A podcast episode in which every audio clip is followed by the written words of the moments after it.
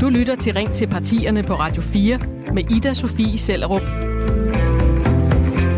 Og i dag, der har jeg besøg af det største parti på den blå fløj, men om nogen også et parti med stækkede vinger, dårlige meningsmålinger og tumult i den seneste valgperiode. Et parti, der nu både skal kæmpe mod rød blok, men også i en borgerlig statsministerduel. Det er selvfølgelig Venstre, jeg taler om, der i dag er med i Ring til partierne. I skikkelse af dig, Søren Gade, folketingskandidat, EU-politiker og tidligere forsvarsminister. Velkommen til. Tak skal du have. I den næste times tid, så kan I lytte og stille spørgsmål til Venstres politik. Og hvis du sidder og brænder ind med et perspektiv, du mener er vigtigt, at Venstre og Søren Gade beskæftiger sig med, så fyr den af. Du kan ringe ind til mig på 72 30 44 44 eller sende en øh, uh, sms afsted til 1424. Og Søren Gade, Blå Blok er forandret. Selvom I i Venstre er uh, det største parti, så er der altså andre borgerlige partier, som puster jer i nakken. Inger Støjberg med Danmarksdemokraterne og øh, forhenværende statsminister Lars Løkke Rasmussen med Moderaterne. De står altså til at hapse henholdsvis 19 og 11 mandater vælgere, som øh, de nok kommer til at hapse fra jer. Så forklar mig lige, hvad får man i Venstre, som man ikke får hos de andre borgerlige partier? Ja, først og fremmest kan man sige, at det forenede Venstre står meget godt, hvis man lægger de tre partier sammen. Men da det er sagt, så går vi jo øh, til valg på synes jeg, klassiske venstre dyder, altså mere valgfrihed til borgerne, altså i forhold til de ydelser, den offentlige øh, sektor tilbyder borgerne, der kunne jeg godt tænke mig noget mere valgfrihed. Nogle, øh, nogle valg øh, omkring øh, hospitaler, patientrettigheder tilbage til borgerne. Vi skal ikke have færre patientrettigheder, vi skal have flere, vi skal have ventelisterne ned, vi skal ikke bekæmpe privathospitaler, vi skal bekæmpe øh, ventelister. Øh, vi, vi har en gennemarbejdet økonomisk plan, Øh, og vi, jeg synes også, vi har en social balance i vores øh, udspil. Altså, vi går ikke ind for afskaffelse af topskatten. Vi mener, at topskatten skal være der, men vi mener, at den måske skal flyttes, så sygeplejersker og smede og, og øh, andre øh, ikke betaler øh, topskat. Så, så jeg synes, vi har et, et afbalanceret program, som burde appellere til, til mange øh, øh, borgere i, øh, i Danmark. Du, som lytter med lige nu, appellerer det her til dig, og hvad siger du til det, du hører? Du kan reagere på det. Du kan stille et spørgsmål til Søren Gade og til Venstres politik. 72 30 44 44 er telefonnummeret herind. Du kan også sende dit spørgsmål i en besked. Skriv en besked ind til 1424. Og dagens lytterpanel skal selvfølgelig også forholde sig til det her, og med fra Odense har vi først dig, Emil Held, 31 år, gift, far til to og næsten færdiguddannet folkeskolelærer. Emil, er Venstres politik tydelig for dig? Hej. Øhm, nej, det synes jeg ikke, øh, det synes jeg ikke, den er. Og det er jo så heldigvis blevet mere tydeligt, kan man sige, her over den sidste uge. Øh, det er måske lidt sent at begynde på at gøre den.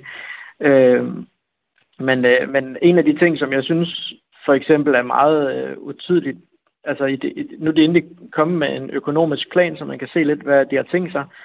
Øh, og det står der blandt andet, at de afsætter 21 milliarder til et stærkt velfærdssamfund. Øh, men det er så hele velfærdsposten, der er på 21 milliarder der, hvor den selvfølgelig er noget, noget større i rød blok. Så, så mit spørgsmål der, det er egentlig, hvor, øh, de nævner sundhedsvæsenet, ældreplejen og børneområdet. Hvor, hvor meget af det går egentlig til børneområdet, og hvor meget af det går til og jeg, øh, inden at øh, du gør dig klar til at svare her, Søren, så ved jeg, at det er noget, som du meget gerne vil tale om lidt senere i programmet, altså sundhed og et sundhedssystem i balance. Emil, jeg har skrevet dit spørgsmål ned. Vi skal lige forbi Aarhus for at tale med den anden halvdel af lytterpanelet, Sine Friborg på 34 år. Du læser til øh, sygeplejerske. Velkommen til. Tak skal du have. Signe, du sagde forud for programmet, at Venstre nok er det parti, der gør mindst indtryk på dig. Hvad mener du om svaret, du fik fra Søren Gade til ja. at begynde med? Altså, hvad for et svar?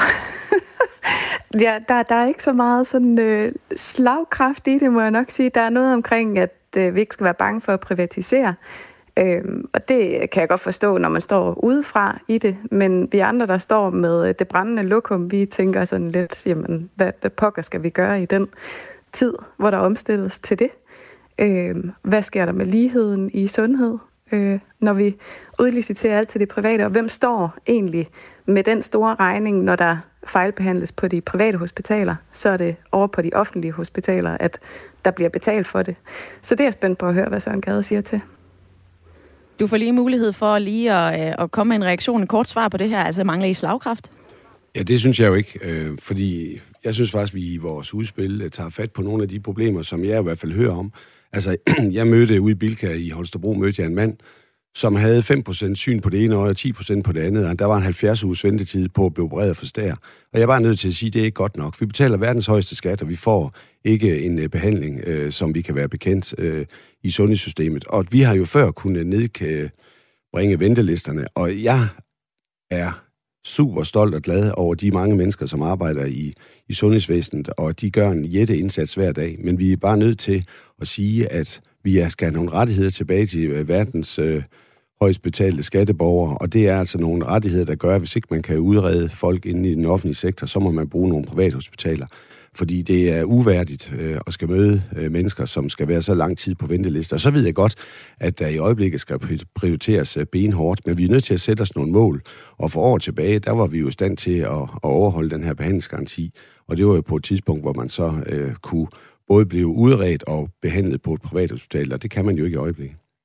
Sine og Emil, I er med i lytterpanelet en hel time, og jeg øh, kan jo også heldigvis sige, at det er du også, Søren Gade. Jeg ja. tror helt sikkert, at vi kommer til at tale en del mere om sundhed, ventetider. Det er i hvert fald noget, der ligger øh, Emil og Sine meget på øh, scene, som du nok kan høre. Inden vi når så langt, så synes jeg, at øh, det hører sig til med et lille historisk oprids om Venstre. Venstre har jo været i politik lige så længe, at øh, vi herhjemme har haft en demokratisk grundlov, det vil sige øh, 1849.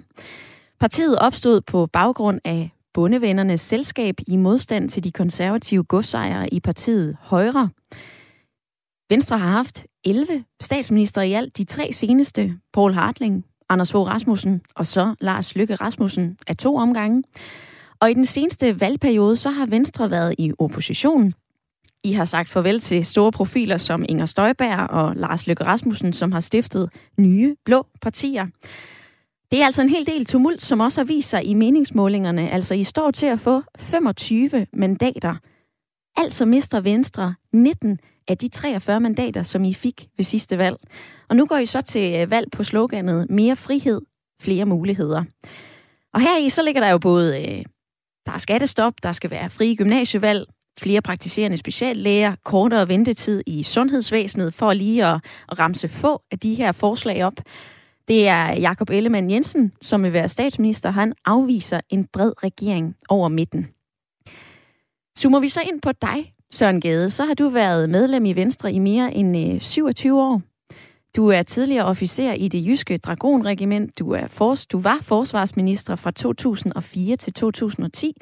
Og så var du lige uden for politik, da du var direktør i Landbrug og Fødevare. Så stillede du op til Folketinget igen i 2015 og blev noget af en stemmesluger. 28.916 personlige stemmer fik du, og det gjorde altså, at du kom i en top 5 over politikere i Danmark med flest personlige stemmer i Venstre så var du kun overgået af daværende formand Lars Løkke Rasmussen. De seneste tre år så har du siddet i Bruxelles i EU-parlamentet for Venstre, og så sent som i februar, så afviste du at gøre comeback i dansk politik. Du sagde det her til TV MidtVest. Altså, så øh, tror jeg, at man skal kigge sig selv i spejlet, ikke? Og så, så ligesom sige, at, at så, er man, øh, så er man nået dertil i sit liv, hvor, hvor man skal overlade stafetten til andre. Jeg tror, man må sige med et glimt i øjet, min politiske fremtid, den har jeg bag mig. Nu står du her, midt i en valgkamp. Hvad er der sket siden da? Ja, altså, det, jeg har jo stadigvæk uh, min politiske fremtid bag mig. Man kan sige, at de fleste gode år, de ligger bag mig. Men når, når det er sagt, så bliver jeg faktisk inspireret lidt af den uh, kampagne, som jeg var med i i forbindelse med afskaffelse af forsvarsforbeholdet, hvor jeg turnerede rundt med Jakob Ellemann, som jeg havde gjort i mit øh, tidligere virke som gruppeformand.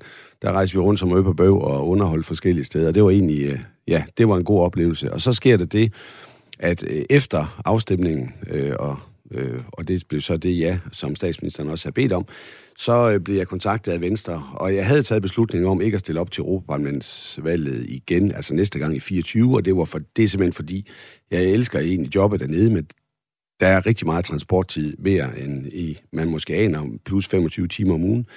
Og da man så for, ja, det var så tredje gang, kom og spurgte, om jeg ikke øh, ville tage en tørn øh, for partiet herhjemme, jamen så tænkte jeg, jeg har et andet år tilbage godt at vælge Europaparlamentet, og så sagde jeg så øh, ja tak. Så det var en beslutning.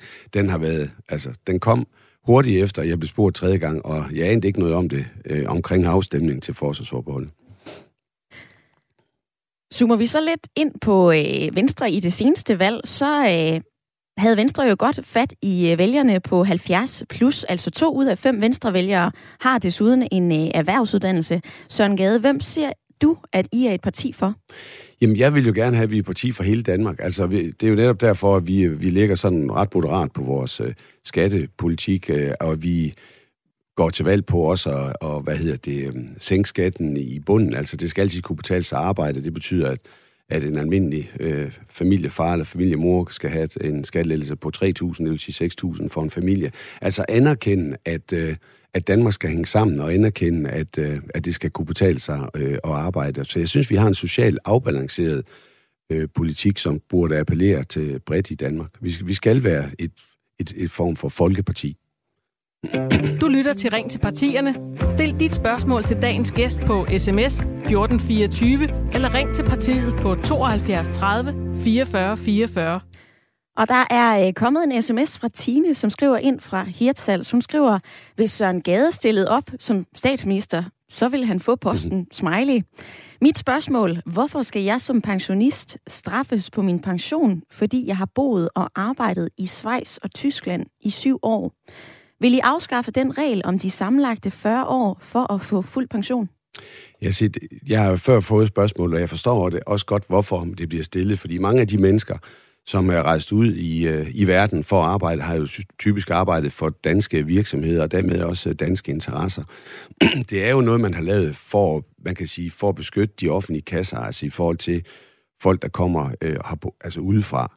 Og så kan man sige, så kommer danske skatteborgere i klemme. Altså, jeg tror, en af udfordringerne, det er, hvordan man afgrænser det, og hvordan man sørger for, at, at det er det rigtige, hvad skal man sige, man, man rammer. Og i øjeblikket øh, er det rigtigt, at, at rigtig mange, de føler jo, at de har gjort en indsats for landet, så kommer de hjem og ikke kan få den her den her pension. Men vil I så afskaffe den her regel, som Tine hun spørger om? Altså det kan, jo, det kan jeg helt sikkert ikke love øh, her. Jeg kan sige, at, øh, at det er blevet rejst mange gange, og ja, der er altså nogle dilemmaer i det, fordi det er svært at afgrænse. Og så bliver det lige pludselig, hvis man ikke får det afgrænset, så vil det jo blive, for nu at sige det helt direkte, et stort hul i de offentlige kasser. Men det er ikke, fordi jeg ikke har forståelse for og sympati for, for både spørgsmål og den situation, som mange danskere efterhånden er i, fordi man skal huske, rigtig mange øh, jobs er jo nogen, hvor du er ude af hjemme, kan man sige. I gamle dage, der boede man i Danmark i hele sit liv, og i dag der er der rigtig mange jobs, hvor, hvor man har en forventning om, at medarbejderen rejser ud af landet i en periode, og så kan det være svært netop at opretholde det antal år, der gør, at man kan få fuld pension. Du nævner en øh, anden situation, som rigtig mange danskere står i lige nu. Vi kan også tage et aktuelt spørgsmål. Altså, hvad vil du gøre for at hjælpe de danskere, som øh, lige nu står og har svært ved at betale for øh, maden i indkøbskurven, for varmen, for elen? Ja, altså jeg kan, jeg kan sige, jeg tror faktisk ikke, politikerne helt øh, har forstået alvoren i, i det, vi står i. Altså, jeg tror, det bliver værre end det, vi ser lige nu. Altså stigende elpriser, øh, nu er de faldet en lille smule, men inflationen på tocifrede tal plus øh, 10 procent. Renterne, som er steget, og jeg tror, at uanset om det bliver en rød, rød eller en blå regering, så bliver det her det alt overskyggende problem, og det, som folk, det nye folketing skal starte med at tage fat på, det er, hvordan holder vi hånden, hånden under danskernes økonomi og også virksomhedernes økonomi, for hvis virksomhederne øh, lukker og slukker, og folk mister deres arbejde, ja, det vil jo være med til at forstærke krisen for den enkelte borger. Så vi er nødt til at se på, hvordan vi får nogle af afgifterne sat ned på, hvad hedder det, på øh, energi. Vi er nødt til at give nogle skattelettelser i bunden, så folk får lov at beholde deres, øh, flere af deres egne penge. Og vi er nødt til at finde nogle øh, støtteordninger til, man kan sige, udsatte grupper, eller i hvert fald grupper, som... Øh, som ikke har nogen som helst mulighed for at, at betale deres afgifter. Man skal huske, altså grønne afgifter er røde skatter, der vender den tunge ende nedad. Altså sagt på en anden måde, alle skatter og afgifter, de rammer, rammer jo tungest hos dem, der har de laveste indtægter. Mm-hmm. Bliv endelig ved med at øh, sende jeres spørgsmål ind til 1424. I kan også øh, gøre, som Allan har gjort, og ringe ind på 72 30 44 44. Vi skal nemlig have Allan igennem fra Odense nu. Velkommen til. Jo, tak. Allan, du har et uh, spørgsmål til Søren Gade. Fyr ja. af. Ja, det har jeg. For øh, ja, øh, det, jeg bekymrer mig meget for, det er med hensyn til øh, afskaffelsen af forsvarsforbeholdet der, som Venstre og også radikal venstre har været meget ivrige for. Øh, jeg, jeg forstår ikke, hvorfor I er så, øh, I er så ivrige efter det, for det, jeg frygter, det er, med alle de løgne, vi hører ned fra EU der, der frygter jeg, at, øh, at, øh, at, øh, at, at, at vi får en, en, Europa, en Europa her, til trods for, at de, de bedyrer, at det ikke bliver tilfældet. Det er et, et godt spørgsmål. Jeg skal sige til dig, at øh, da vi afskaffede forsvarsforbeholdet, var det vigtigt at sige, at der stadigvæk, altså man kan nedlægge veto, man kan ikke tvinge et land til at deltage i en eller anden operation, vi ikke vil deltage i. Det, der sker i Europa i øjeblikket, jeg synes jo egentlig, det til tilsiger, eller det var ret tidlig omhu, at vi fik forsvarsforbeholdet væk. Amerikanerne har en forventning om, at europæerne tager mere ansvar for sikkerheden i Europa. Vi er stadigvæk medlem af NATO, og NATO det er hjørnesten i vores udenrigs- og sikkerhedspolitik. Men, men det her med ikke at være en del af klubben, når vi nu skal til at tage mere ansvar i Europa, det, det synes jeg, øh, det er ikke det varetager ikke danske interesser. Men, men jeg lover dig for, at jeg skal nok holde øje med, at det ikke bliver en glidebane, og at vi stadigvæk øh, kan, hvad skal vi sige, kan nedlægge det her veto, så vi ikke bliver tvunget til noget, øh, vi ikke vil i Danmark. Jeg håber, at det, øh, det var et øh, svar til dig, Allan.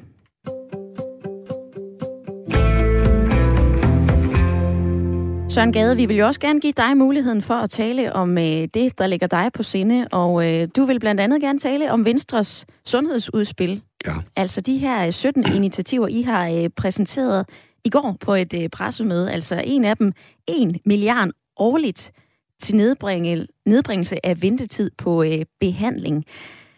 Forklar mig lige, hvordan I vil finde de her penge. Altså, det økonomiske råderum, det har vi gjort i vores 2030-plan, og det har vi simpelthen hvis man er et ansvarligt parti, så skal man fremlægge en økonomisk plan, der viser, hvor finansieringen er. Og den kan man gå ind og kigge på vores hjemmeside, øh, venstre.dk, og der kan man krone til krone se, hvordan vi finder de her penge, som blandt andet skal bruges i sundhedsvæsenet. Og, og det er jo det, jeg glæder mig til at spørge Signe om, vores sygeplejestuderende, fordi jeg er helt med på, at, at det er en vanskelig situation. Jeg kunne godt tænke mig at høre hendes bud på, hvordan man kunne bruge nogle af de penge for at få ventelisterne nedbragt. Nu, nu er det en milliard. Det er jo ikke øh, en stentavle ristet øh, nede i, i Mellemøsten. Det kan være, det skal være øh, flere penge på den lange bane, men det er et udtryk for, at Venstre anerkender, at der er nogle store udfordringer her, og derfor er det et af initiativerne af en milliard ekstra og 100 millioner til øh, teknologiløft, og der er noget omkring... Øh, øh, hvad hedder det, rettighed for ansatte øh, til at kan gå op på fuldtid, hvis man vil, øh, fordi mange øh, arbejder på deltid. Nogle har selv valgt det, nogle kan ikke få et fuldtidsjob. Og der, der er en hel række initiativer, fordi vi ønsker primært at sætte patienten i centrum, men også at anerkende, at vi skal tilføre nogle flere midler for at få bekæmpet de her ventelister.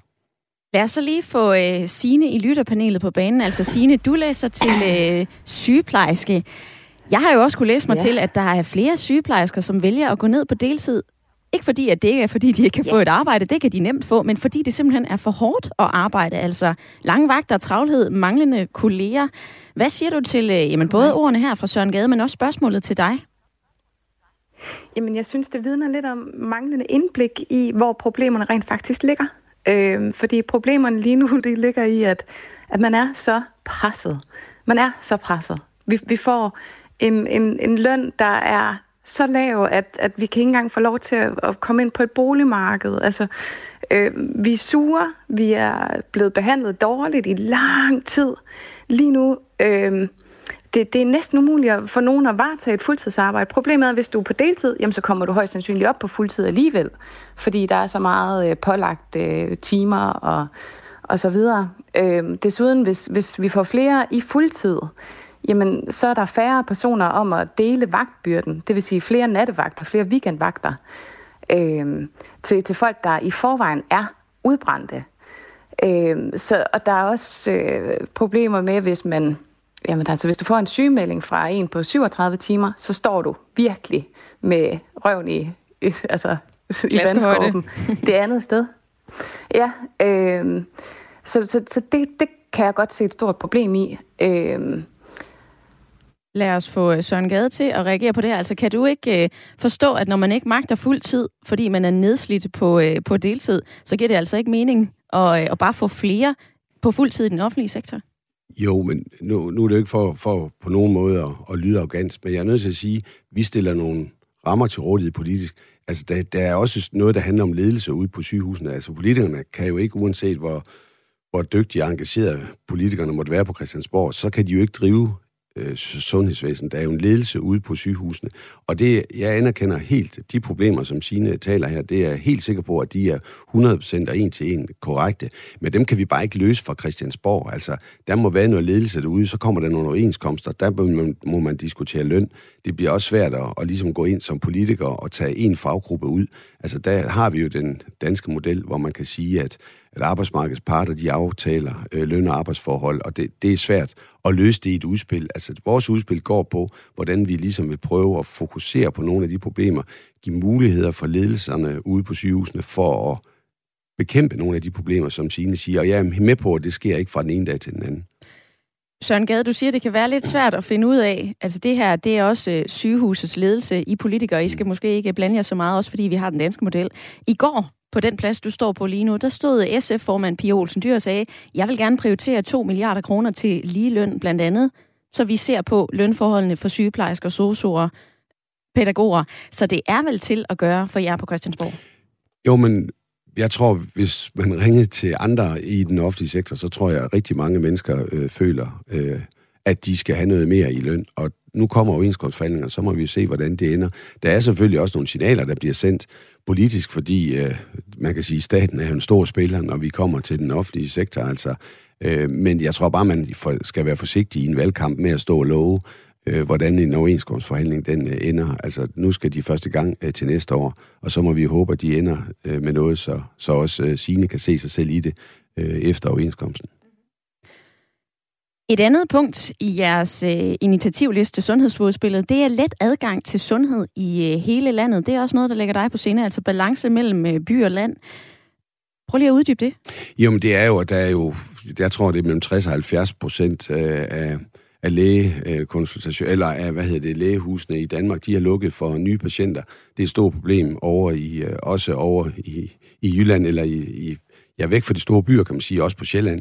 Og det her med, at man ikke har adgang til, til en læge, det er altså et stort problem for mange familier. Husk på, jeg kommer fra et område, hvor der er øh, op til over 100 km til et sygehus. Altså, det er jo ingen, der fatter i de store byer, men det er den afstand, der er derovre. Hvis man så heller ikke kan komme til en special læge eller sin praktiserende læge, ja, så er det i hvert fald en, øh, det er i hvert fald en parameter for mange børnefamilier, når de skal bosætte sig. Derfor der skal det her øh, løses. Hvordan vil I så skaffe flere læger til yderområderne? Ja, vi har lige lavet en aftale i, i Folketinget, hvor et af vores krav var uddannelse af flere læger det løser ikke noget her nu, for det tager jo nogle år, ikke også, inden vi kommer op på et, et større antal praktiserende læger. Så har vi et initiativ omkring, øh, at man kan øh, nedskrive øh, SU-gælden for de læger, som vælger at bosætte sig i yderområderne. Og nu kan man sige, vi har så sagt 20.000 om året, og det er jo så, altså nu må vi se, om det virker, om det så bliver 30, eller det skulle være et andet tal. Men det er bare en anerkendelse af, at det her er et problem, som vi er nødt til at tage fat på politisk. Det vil jeg gerne lige forholde dig til, fordi at der er flere, der har reageret på de her 20.000 mm. kroner, I ønsker at skære i, øh, i øh, SU-gælden for uddannelseslægerne. Altså, ideen er god, men den er utilstrækkelig, siger sundhedsøkonom Jes Søgaard. Han siger, 40,5 procent af dem, der dimitterede fra medicinstudiet i 2020, de havde en SU-gæld. Gennemsnitligt lå den gæld på 151.000 kroner. Er 20.000 kroner så nok til at få unge læger til at flytte på landet? Nej, men hvis de nu får, øh, de får eftergivet 20.000 om året, altså så, så kan det jo blive til noget. Men som jeg sagde før, hvis det er sådan, vi skal ud med den aftale, der vil være øh, nogen, der synes, at tallet skal være højere, for min skyld ingen alarm, fordi det her det er et, et alvorligt problem, der skal løses. Vi har skælet til Norge, de har en, øh, de bruger den her model, hvor hvor øh, norske læger så får øh, nedskrevet gældet, hvis de tager, tager ud i, i, i de norske yderområder. Og det, var, det er jo sådan set det, der har inspireret os. Men jeg medgiver da, at hvis, hvis ikke tallet 20.000 er nok, så er vi villige til at se på, om det skal være øh, større. Hvor langt kan I strække jer? Jamen, det kommer jo an, altså vi, det koster jo penge, så, så skal pengene findes i et andet sted. Men man kan jo sige, at hvis den gennemsnitlige gæld var 151.000, ja, så vil det så tage syv år. Så kan det da godt ske, at man skal sige, okay, kan vi så gøre det, så gælden er, at på de gennemsnit 151 er væk på, på fem år, ja, så vil man så hæve, øh, hæve det til, til 30.000. Altså, det, det her, det, det er bare et udtryk for, at vi anerkender, at der er et problem, der skal løses, og det her, det kunne være en model, men det er klart, det er jo lærerne, der bestemmer, om det her, det kommer til at virke, og derfor vil man jo også gå i dialog med lægeforeningen efter et eventuelt, øh, eller efter et valg, hvis det er os, der sidder med stafetten. Om lidt, så skal vi altså tale mere om Venstres politik og høre dig besvare flere spørgsmål, Søren Gade. Du får også mulighed for at stille lytterpanelet et par spørgsmål mere om det senere dig, som lytter med lige nu, 72 30 44 44, hvis du vil ringe her ind og stille dit spørgsmål, eller en sms til 14 24.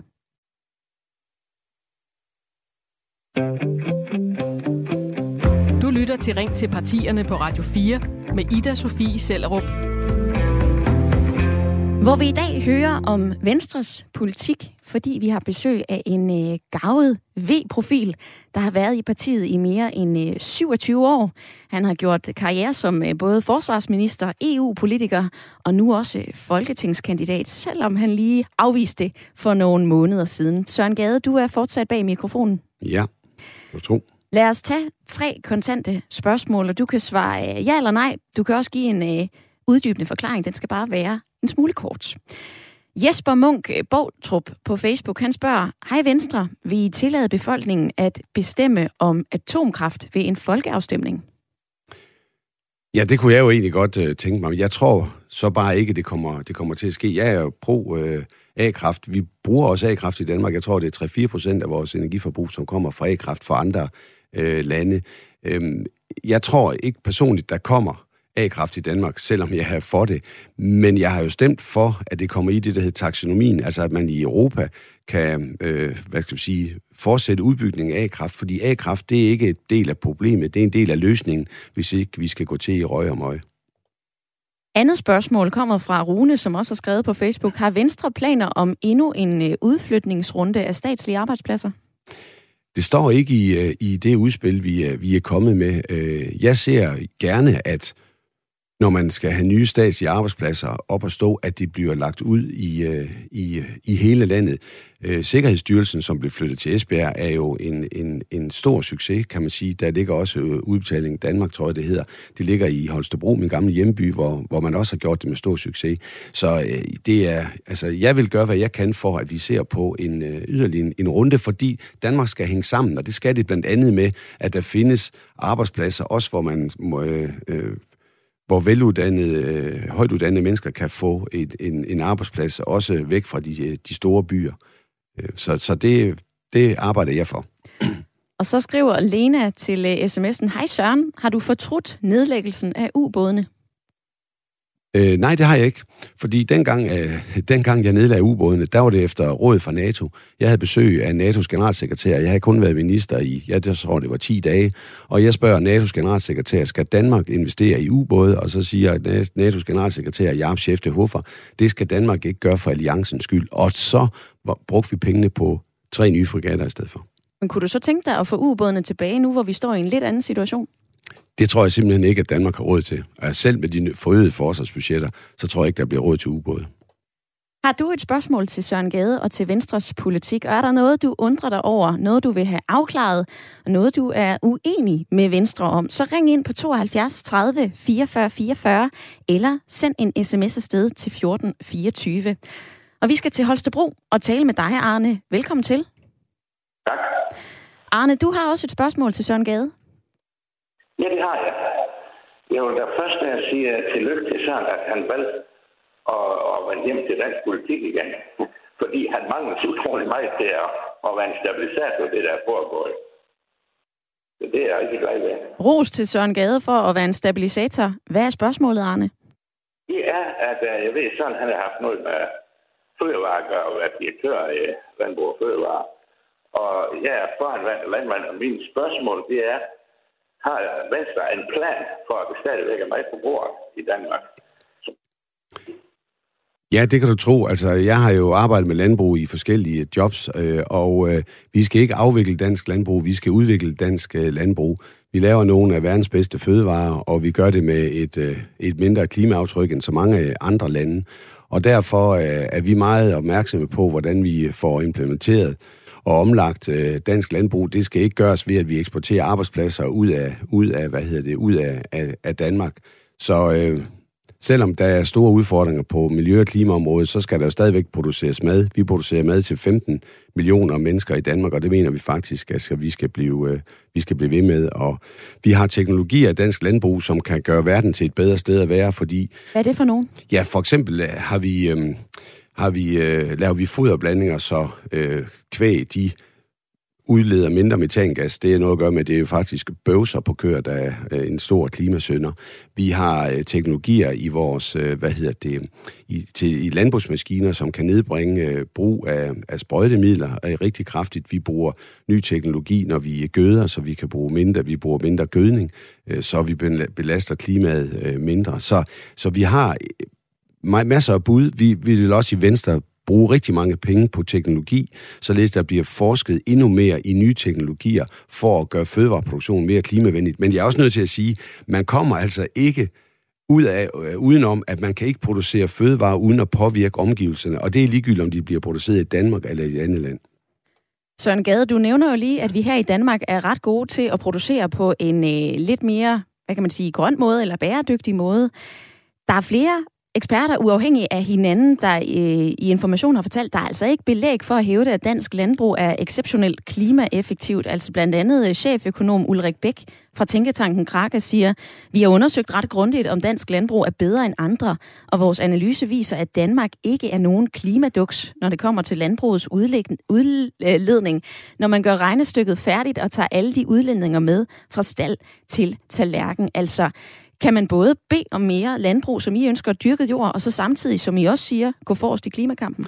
Det kan man sagtens, og nu er det jo vigtigt at sige, at nu er det information, du fandt den kilde. Prøv at spørge nogle andre forskere i Jamen, andre jeg har faktisk andre, hvis ja. du vil høre det. Altså samme vurdering kommer fra ja. Michael Minder, programchef i den grønne tænketank Concito. Ja. Og øh, så er der altså også en, en anden, som, øh, som hævder sig på det her. Altså, når, når det netop siger, vi ser ofte, at de tilgængelige studier bliver brugt i en politisk debat til at sige, at Danmark ligger helt i front på klimaeffektivitet, så er det altså ikke, vi ligger på niveau med andre industrialiserede fødevarenationer. Godt så. Hvis, hvis jeg så jeg kunne finde en rapport, der viser, at vi gør det bedre. Det, de findes internationalt. Så lad os bare antage, at vi er på gennemsnittet. Hvis vi stopper med at producere til, med mad til 15 millioner mennesker, så kan jeg så spørge på en anden måde. Vil de 15 millioner mennesker så holde op med at spise? Nej, det vil de ikke. De vil købe deres mad et andet sted. Og det vil så betyde, at den udledning, man, laver, man får ved at producere mad i Danmark, den forsvinder i Danmark, men genopstår et andet sted. For jeg holder ikke op med at spise oksekød, fordi det ikke længere bliver produceret i Danmark. Og så vil udledningen så foregå i det land, hvor jeg så køber mit oksekød. Det er jo helt i orden, hvis man har et ønske om at nedlægge dansk landbrug, så sig det dog i stedet for. Lad være med at pakke det ind i, at nu skal der også nogle nye afgifter på, for det vil have den samme effekt. Så gå ud politisk og sige, vi ønsker en mindre fødevareproduktion i Danmark. Det gør vi ikke i Venstre. Men det kan man jo godt have som politisk mål, men så have der mod til at sige det, i stedet for at pakke det ind i alt muligt. Og det er jo det, der jeg bliver lidt irriteret over. De, de 19.000 arbejdspladser, der vil forsvinde, hvis man for eksempel laver det her en CO2-e-afgift, som nogen lægger op til, det har dør det økonomiske råd. Det har de udregnet, at det vil koste cirka 19.000 arbejdspladser. Det er sjovt nok der, i de områder i Danmark, hvor jeg kommer fra, hvor 14 procent af alle job i Levi Kommune for eksempel, er direkte eller indirekte afhængige af landbrug og fødevare. Der er også nogen, der skal bo derude, og de, der er nogen, der skal have noget at lave, og vi skal være stolte af de øh, fødevarer, vi producerer i Danmark, og derfor vil vi i Venstre udvikle dansk landbrug og ikke afvikle dansk landbrug. Jeg håber, det var et svar til øh, Arne, som ringede ind øh, fra Holstebro. Husk, du kan også ringe ind 72 30 44 44. Du kan også sende en øh, uh, sms. Og Daniel, han har skrevet, Halløj, mit spørgsmål er vedrørende Ørsted. Jeg kunne godt finde på at stemme Venstre, men Jakob Ellemann Jensens idé om at sælge statens del af Ørsted, den er altså ikke vild med. Hvad tænker Søren om det? Og hvor er det ærgerligt, at du ikke stiller op i min kreds. Du er god og troværdig. Tak skal du have.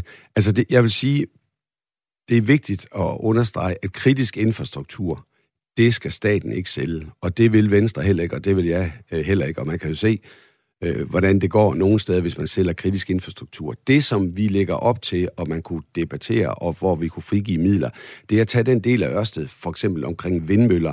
Altså, den enkelte vindmølle er jo ikke kritisk infrastruktur. Staten ejer jo ikke alle vindmøller. Der er masser af private vindmøller. Og lige præcis den del med vindmøllen, den kan jo lige så godt være ejet af en pensionskasse, en dansk pensionskasse, som den kan blive ejet af, af Ørsted. Og ved at man for eksempel sælger øh, vindmølledelen fra Ørsted til en dansk pensionskasse, så frigør man nogle midler, som så kan bruges. Og, og det er jo netop det, at det her med, at altså, vi skal finansiere de udspil, vi kommer med. Og der var det en mulighed at finansiere øh, hvad hedder det, noget af det grønne omstilling, finansiere det ved at sælge mølledelen. Og lige præcis møllerne er altså ikke kritisk infrastruktur. Det er jo for eksempel transmissionsnet og alt muligt andet, som vi selvfølgelig aldrig nogensinde skal sælge, fordi så har vi jo deponeret vores handlefrihed hos andre. Vi skal også nå forbi øh, lytterpanelet, for øh, nu har du både hørt Sine, du har svaret på hendes spørgsmål, du har også spurgt hende om noget. Vi skal også lige have Emil med i øh, debatten. Emil, du har også et spørgsmål, du gerne vil stille Søren Gade. Ja, og øh, jeg tror måske, at jeg, jeg trækker det et stillet før tilbage, fordi det synes jeg er blevet svaret på.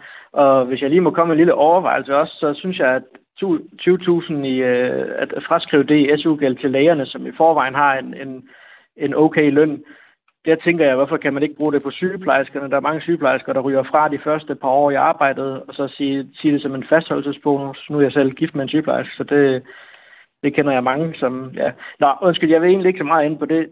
Jeg har et andet spørgsmål. Drengene i folkeskolen, fordi nu er jeg jo øh, næsten færdig som folkeskolelærer, og også arbejdet der øh, før det. Så jeg har artikler tilbage fra 2010 og, og og så tidligt som 2021, som alle sammen fortæller, hvordan at folkeskolen er skyld i drengenes problemer, og at pigerne fortsat øger afstanden til drengene i folkeskolen.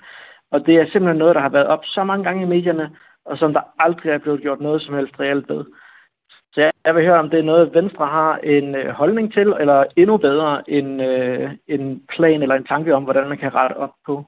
Jamen det, det kunne så være mit spørgsmål til dig, jo, for der er jeg helt sikker på, at du er bedre til at give mig et svar, end jeg er. Altså, hvordan vil du, øh, som nu lige om lidt kommende lærer, anbefale, at vi tager, tager fat på det politisk? Hvordan kan vi øh, få det til at gå væk? Altså, jeg har kæmpe veneration for folkeskolen. Det er noget af kittet i vores øh, velfærdssamfund. Sammenhængskraften, det er blandt andet en folkeskole, der fungerer, en folkekirke, hvor folk er, er medlem. Så, så, så jeg er stor tilhænger af en folkeskole. Mine børn har gået i folkeskole, og de har gået den samme, som jeg har, og havde kun gode oplevelser. Så jeg kan jo spørge dig, hvad skal jeg bringe til Christiansborg, for at vi får øh, kigget på det problem, øh, du lige har rejst her? Mil? ja, jamen... Øh Jamen, jeg, jeg tænker umiddelbart, at øh, der skal være noget fokus på det i læreruddannelsen, øh, hvor at langt de fleste er kvinder, langt de fleste folkeskolelærer er jo kvinder, øh, og, og kunne, kunne, kunne bringe noget derind med nogle reelle værktøjer til, hvordan får man de her drenge med. For der er faktisk mange af dem, som, som bliver dømt til at have lidt meget, og det ser jeg ude i skolerne, de bliver dømt til at have lidt meget krudt i numsen. Og så, så nogle gange, når jeg underviser dem, så, så kan jeg komme op, hvis jeg nu har været vikar sted, så kommer jeg op, og så siger jeg, så bliver jeg spurgt fra lærernes side af, hvordan var det at have den klasse, og siger, jamen, det var skønt, de var alle sammen med og sådan noget, og så, og så forstår de det ikke, fordi at det var en, øh, en klasse, som måske er kendt som den, den hårde klasse, hvor der er for mange vilde drenge i. Øhm, så jeg tror, at, øh, at, at kigge på selve undervisningen og den struktur, der er i undervisningen i folkeskolen, og se på, hvad, hvad er det egentlig drenge, de lærer af, og hvad er det, de motiverer sig af, øh, kan, man, kan man bringe noget mere af, af det ind, øh, frem for for så meget ja, numse til sædeundervisning, hvis man skal kalde det det. Jamen, øh, t- tak for inputtet. Jeg lover dig, øh, at jeg tager, det, jeg tager det med over til den ordfører, der, der sidder på det for, for Venstre. Fordi i lavedansen, den bliver der kigget på hele tiden, og alle har en holdning til det. Og det er klart, det er i hvert fald, øh, hvis det skal være sammenhængskraft og kit i vores samfund, ja, så skal den jo også kunne, kunne rumme øh, alle børn, også de øh, knejder, der har lidt øh, mere øh, krudt i numsen end, end gennemsnittet. Så tak for inputtet. Emil, du og jeg må holde Søren Gade op på, at, altså, at han tager det her med videre til øh, ordføreren på Christiansborg. Det holder vi da op på, Søren Gade. Det er I velkommen til. Og nu skal vi til Odder for at uh, tale med dig, Johnny. Velkommen til. Tak skal du have. Johnny, du har også et spørgsmål. Ja, øh, jeg ser jo inflationen som det, store, det helt store problem nu, øh, og som en ting, at politikerne kan, burde kunne løse. Jeg kan ikke forstå, at man ikke har taget fat i benzinprisen endnu fordi at uh, benzinprisen den begyndte at eksplodere. Øh, der skete der jo det, at alting blev dyrere, fordi alting bliver transporteret. Øh, hele vores samfund er afhængig af, af benzin, diesel, Øh, og man har en meget, meget høj øh, afgift på det fra statens side. Og den afgift, den er jo bare steget i takt med, at benzinprisen er steget. Så jeg kan simpelthen ikke forstå, at man ikke har været inde og, og justere på det her øh, at lave en afgiftslettelse på det. Fordi det er jo både noget, som går ud over privatøkonomien, men det går også ud over den offentlige økonomi øh, i form af, af tog, busser og alt muligt andet. Det er et rigtig godt spørgsmål, og det er det korte svar er jo, det er en politisk prioritering, at man har valgt at bruge øh, penge andre steder. Man har brugt det på varmechecks og andet. Og det er jo noget, man sagtens kunne overveje. Hvis der var et politisk flertal, så kunne man jo godt sætte afgiften ned på... Øh, altså, det er jo ikke det flertal, der er der i øjeblikket på Christiansborg, synes jo måske ikke, at lige privatbilisme er noget, man vil, øh, man vil hvad skal vi sige, øh, fordrer til, at man kører mere, men man kunne godt øh, politisk øh, nedsætte de afgifter. Det har man gjort i blandt andet øh, Tyskland, og, og det, jeg kan jo ikke afvise, at man kommer til at kigge på det efter et folketingsvalg, fordi jeg er enig med dig i, at det alt overskyggende problem, det er folks private økonomi, og hvor presset folk kommer hen og blive i de kommende måneder. Så jeg er overbevist om, at det er på den politiske dagsorden efter 1. november, uanset om det er en blå eller en rød regering. Johnny, var det svar ja, til dig? Ja, altså, øh, jeg vil sige, at du, du adresserer det til privatbilismen, og det synes jeg er forkert fordi at øh, alt i vores samfund er jo afhængigt af de omkostninger, der ligger i transport. Altså, vi kan jo se med, med øh, transporten, med søtransport, med alt muligt andet. Hvis, en, hvis man skal sælge øh, noget smør i Netto, jamen så skal der en bil, der skal køre det ud til Netto, og så videre, så videre, så videre. Så hele, hele den her mølle, den er jo med til at forstærke, at, at vi får vi, stigende inflation. Ja, men nu, nu, er det, nu er det jo forskelligt, altså om det er en privat mand, der skal øh, købe noget brændstof, eller om det er en, et, et firma. Øh, og jeg tror, i, øh, jeg, jeg tror i første omgang, at, øh, at privatbilismen øh, og de mennesker, der skal på arbejde, altså, der kommer man også til at kigge på, om man så kan øge øh, hvad hedder, kørselsfradraget, således at man ikke tager penge på at skal komme på arbejde. Men en anerkendelse her, herfra, at det her det er et stort problem, og hvis priserne bliver ved med at ligge så højt, som de gør, så tror jeg også, at man politisk kommer til at se på det. Et spørgsmål fra Johnny, der ringede ind fra året 72 30 44 44. Hvis du er hurtig, så kan du altså også nå at stille dit spørgsmål til Søren Gade. Lars fra Skive har skrevet ind, og han skriver, kære Ida Sofie, kan du ikke spørge Søren Gade, om hans opstilling kan ændre på samarbejde i en eventuel regering over midten af dansk politik? Rigtig god dag. Tak. Jamen, det, det er jo et interessant spørgsmål. Der, der er jo ingen tvivl om, at øh, Venstre og Konservative, de blå partier, går til valg på en borgerlig-liberal regering. Øhm, hvis der kom et, et blot flertal, så er det vigtigt at understrege, at jeg har jo siddet i, i også i, i, en, i en regering, VK-regering, støttet af Dansk Folkeparti, men der har man jo også et samarbejde hen over midten. Det har Mette Frederiksen, Socialdemokratiet, den socialdemokratiske regering jo også haft. Altså det, at der er en, en blokregering, hvis jeg må være så fri at kalde det det, det betyder jo ikke, at man ikke kan have et samarbejde hen over midten, fordi de store beslutninger i vores land, de skal helst tages hen over midten, fordi så holder de længst.